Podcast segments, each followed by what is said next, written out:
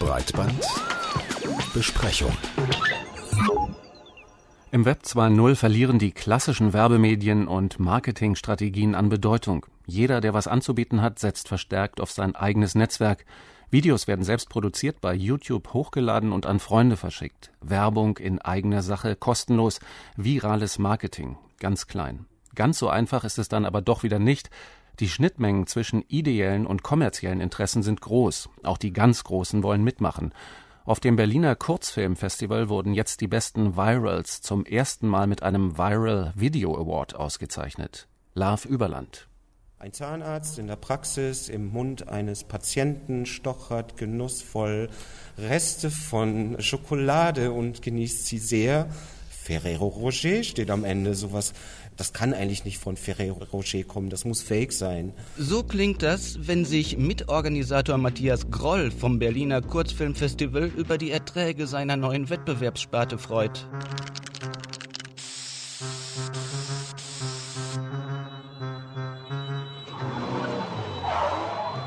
Das Virale funktioniert wie ein Virus, daher kommt der Begriff auch. Kann gefährlich sein, kann wehtun, darf es auch und darf verwirren, darf verführen. Vor Jahren hatten die Kurzfilmfestivalmacher von Interfilm bereits einen Handyfilmwettbewerb ausgeschrieben und jetzt war es dringend an der Zeit, diese neue Masche im Internet aufzugreifen, eben die viralen Clips. In der Ausschreibung hatte gestanden, virale Internetfilme mit Botschaft. 500 Clips wurden eingereicht, 24 dann zur Abstimmung ins Netz gestellt für einen Publikumspreis und einen Preis der Jury, zu der der Zeitfeuilletonist Harald Martenstein gehört, sowie der Erfinder des preisgekrönten Spreeblick-Blogs Johnny Häusler und Matthias Blüm, Macher des Videoportals Clipfish. Die Botschaften im Wettbewerb sind zum, zur Hälfte ähm, tatsächlich Werbung, die andere Hälfte sind Social Spots oder Rette die Welt Aussagen. Im Schwange ist dieses inzwischen nicht mehr ganz so geheimnisvolle große neue Ding, seit der Autor William Gibson seinen Thriller über die Mustererkennung geschrieben hatte und heilfroh war, dass er ihn rechtzeitig fertig kriegte, bevor dann YouTube tatsächlich an den Start ging. Denn ohne YouTube gäbe es weder diesen Marketing-Hype noch die Kunstform des viralen Clips.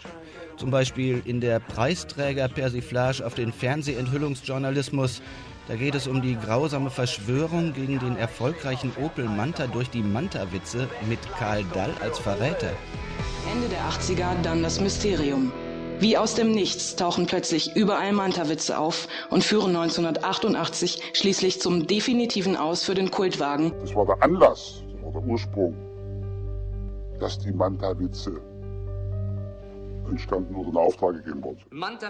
Die Jury hat sich für ein Fake-Video entschieden und der Publikumsgewinner ist eine Werbung, die aber derart skurril ist, dass man sie kaum als Werbung erkennen kann, selbst wenn am Ende dann die Tafel steht, von welcher Automarke das ist. Und dennoch haftet dem Viralen auch immer der Ruch des Subversiven an den hatte traditioneller Kurzfilm ja auch immer. Das Virale mag subversiv sein, dadurch, dass es nur schwer aufzuspüren ist, was auch die erfolgreichen Strategien betrifft. Agenturen denken sich, ach, jetzt machen wir auch ein lustiges äh, Clip und setzen ins Internet und denkst da passiert dann wirklich gar nicht viel. Dann werden sehr viel Gelder investiert. Es gibt Agenturen, die pushen Videos online. Das sind Strategien, die kann man gar nicht so leicht durchschauen aber das muss auch nicht zum Erfolg führen. Aber sowieso ist die Schnittmenge zwischen kommerziellen und ideellen Interessen immer wieder beträchtlich und die Berührungsängste dürfen nicht allzu groß sein. Viele Firmen haben ja schon geklagt gegen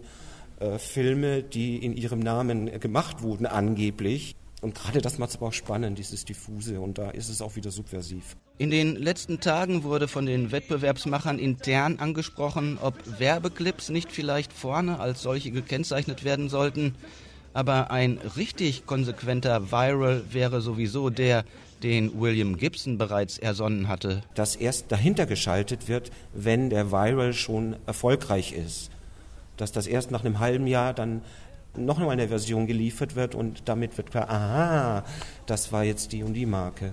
Die Verbreitung dieser Botschaften, ob politisch oder als Produktwerbung, erfolgt zwar ausschließlich elektronisch, aber Matthias Groll sieht da für die Zukunft doch eine ausgewachsene Epidemie auf uns zukommen. Ja, wie eine Grippe. Das heißt, die Werbung wird uns wahrscheinlich demnächst noch härter treffen und in uns eindringen und Schnupfen bereiten. Scheiße! Not extreme enough! Try this!